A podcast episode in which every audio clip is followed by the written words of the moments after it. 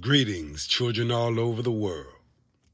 This is yours truly, Femi the Storyteller, and I'm back with another story. This story is called Little Piccola Christmas Story. Little Piccola Christmas Story. I figured I will give you a series of Christmas stories as we approach Christmas Day.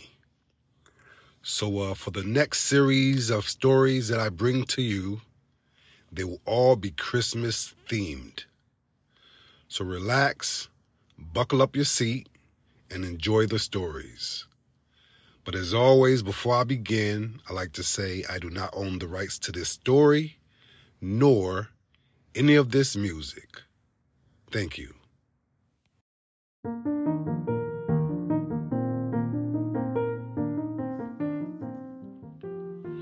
Little Piccola Christmas Story. Piccola lived in Italy, where the oranges grow, and where all the year the sun shines warm and bright.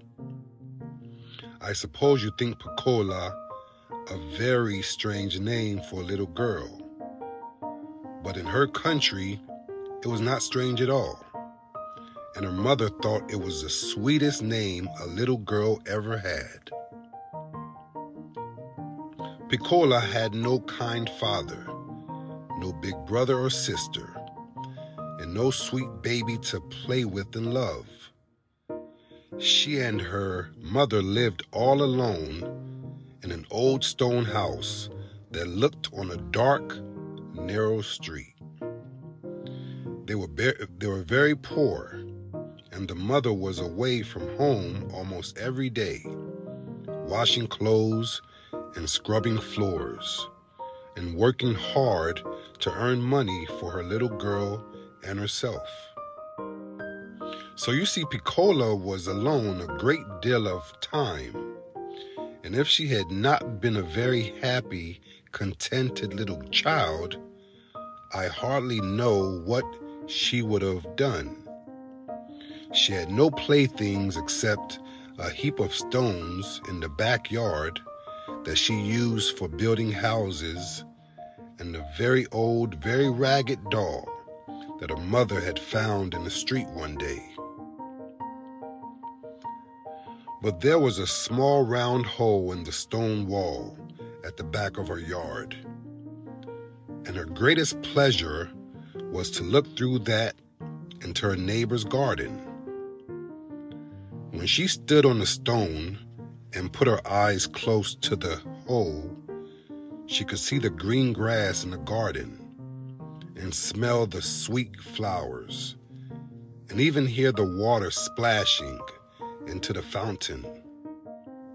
She had never seen anyone walking in the garden, for it belonged to an old gentleman who did not care about grass and flowers. One day in the autumn, her mother told her that the old gentleman had gone away and had rented his house to a family of little American children who had come with their sick mother to spend the winter in Italy. After this, Piccola was never lonely, for all day long the children ran and played and danced and sang in the garden. It was several weeks before they saw her at all. And I am not sure they ever would have done so, but one day the kitten ran away. And in chasing her, they came close to the wall and saw Piccola's black eyes looking through the hole in the stones. They were a little frightened at first and did not speak to her. But the next day she was there again, and Rose, the oldest girl, went up to the wall and talked to her a little while. When the children found that she had no one to play with and was very lonely, they talked to her every day and often brought her fruits candies and passed them through the hole in the wall. One day they even pushed the kitten through, but the hole was hardly large enough for her, and she mewed and scratched and was very much frightened. After that, the little boy said he would ask his father if the hole might not be made larger. And then Piccola could come in and play with them. The father had found out that Piccola's mother was a good woman and that the little girl herself was kind and sweet. So that he was very glad to have some of the stones broken away and an opening made for Piccola to come in. How excited she was, and how glad the children were when she first stepped into the garden. She wore her best dress, a long, bright colored woolen skirt, and a white waist. Round her neck was a string of beads, and on her feet were little wooden shoes. It would seem very strange to us, would it not, to wear wooden shoes? But Piccola and her mother had never worn anything else and never had any money to buy stockings. Piccola almost always ran about barefooted, like the kittens and the chickens and the little ducks. What a good time they had that day. And how glad Piccola's mother was that her little girl could have such a pleasant, safe place to play in while she was away at work. By and by December came, and the other children began to talk about Christmas.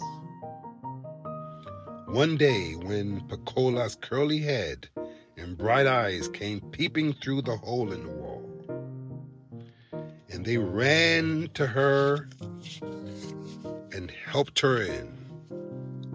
And as they did so, they all asked her at once what she thought she would have for a Christmas present. A Christmas present? said Piccola. Why? What is that?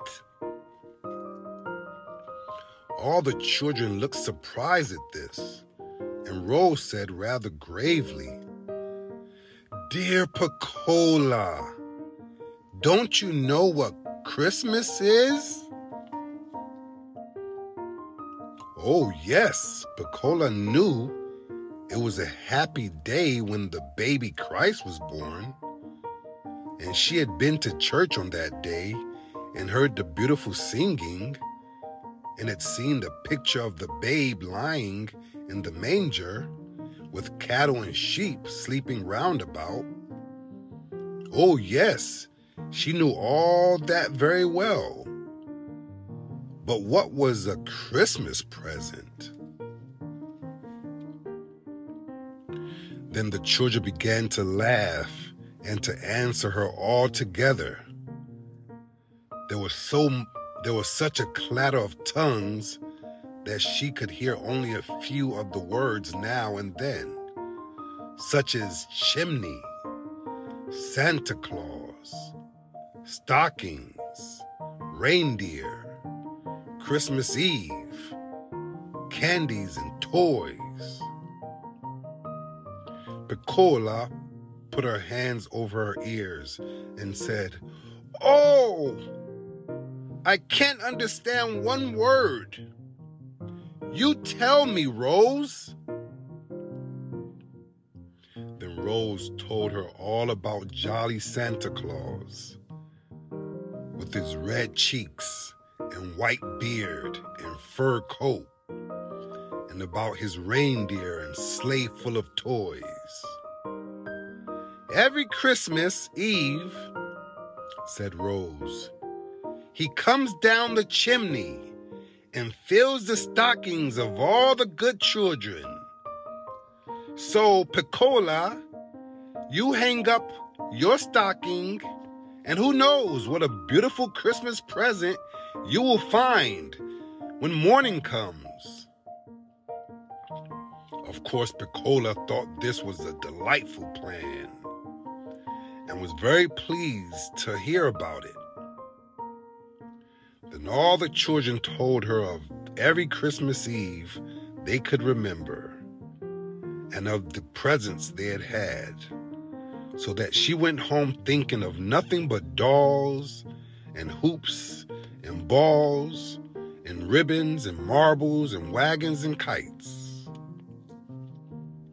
She told her mother about Santa Claus, and her mother seemed to think that perhaps he did not know there was any little girl in that house, and very likely he would not come at all.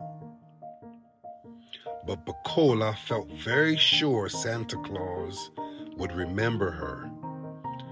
For her little friends had promised to send a letter up the chimney to remind him. Christmas Eve came at last. Piccola's mother hurried home from her work. They had their little supper of soup and bread, and soon it was bedtime. Time to get ready for Santa Claus. But oh, Piccola remembered then, for the first time, that the children had told her she must hang up her stocking, and she hadn't any and neither had her mother. How sad. How sad it was. Now Santa Claus would come and perhaps be angry because he couldn't find any place to put the present. The poor little girl stood by the fireplace, and the big tears began to run down her cheeks. Just then her mother called to her. Hurry, Piccola, come to bed. What should she do? But she stopped crying and tried to think. And in a moment she remembered her wooden shoes and ran off to get one of them. She put it close to the chimney and said to herself, Surely Santa Claus will know what it's there for. He will know I haven't any stockings. So I gave him the shoe instead. Then she went off happily to her bed and was asleep almost as soon as she had nestled close to her mother's side. The sun had only just begun to shine next morning when Piccola awoke. With one jump, she was out on the floor and running toward the chimney. The wooden shoe was lying where she had left it. But you could never, never guess what was in it. Piccola had not meant to wake her mother but this surprise was more than any little girl could bear, and yet be quiet. So she danced to the bed with the shoe in her hand, calling, Mother, Mother, look, look. See the present Santa Claus brought me. Her mother raised her head and looked into the shoe. Why, Piccola? She said. A little chimney swallow nestling in your shoe? What a good Santa Claus to bring you a bird. Good Santa Claus, dear Santa Claus, cried Piccola. And she kissed her mother and kissed the bird and kissed the shoe and even threw kisses up the chimney. She was so happy. When the birdling was taken out of the shoe, they found that he did not try to fly, only to hop about the room. And as they looked closer, they could see that one of his wings was hurt a little. But the mother bound it up carefully so that it did not seem to pain him. And he was so gentle that he took a drink of water from a cup and even ate crumbs and seeds out of Piccola's hands. She was a proud little girl when she took her Christmas present to show the children in the garden. They had had a great many gifts dolls that could say mama, bright picture books, trains of cars, toy pianos, but not one of their playthings was alive, like Piccola's birdling. They were as pleased as she, and Rose hunted about the house until she found a large wicker cage that belonged to a black bird she once had. She gave the cage to Piccola, and the swallow seemed to make himself quite at home in it at once and sat on the perch, winking his bright eyes at the children. Rose had saved a bag of candies for Piccola. And when she went home at last, with the cage and her dear swallow safely inside it,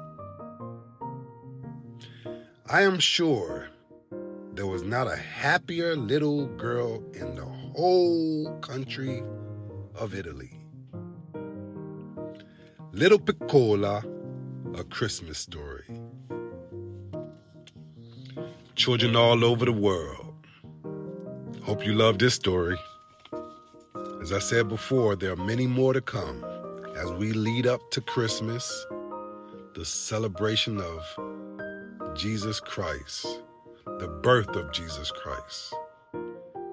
So just work with me ride with me as we go on this journey to December 25th, the day of Christmas, the day that we will all enjoy. So, once again, this is yours truly, Femi the Storyteller, and I love you all. Till next time, bye for now.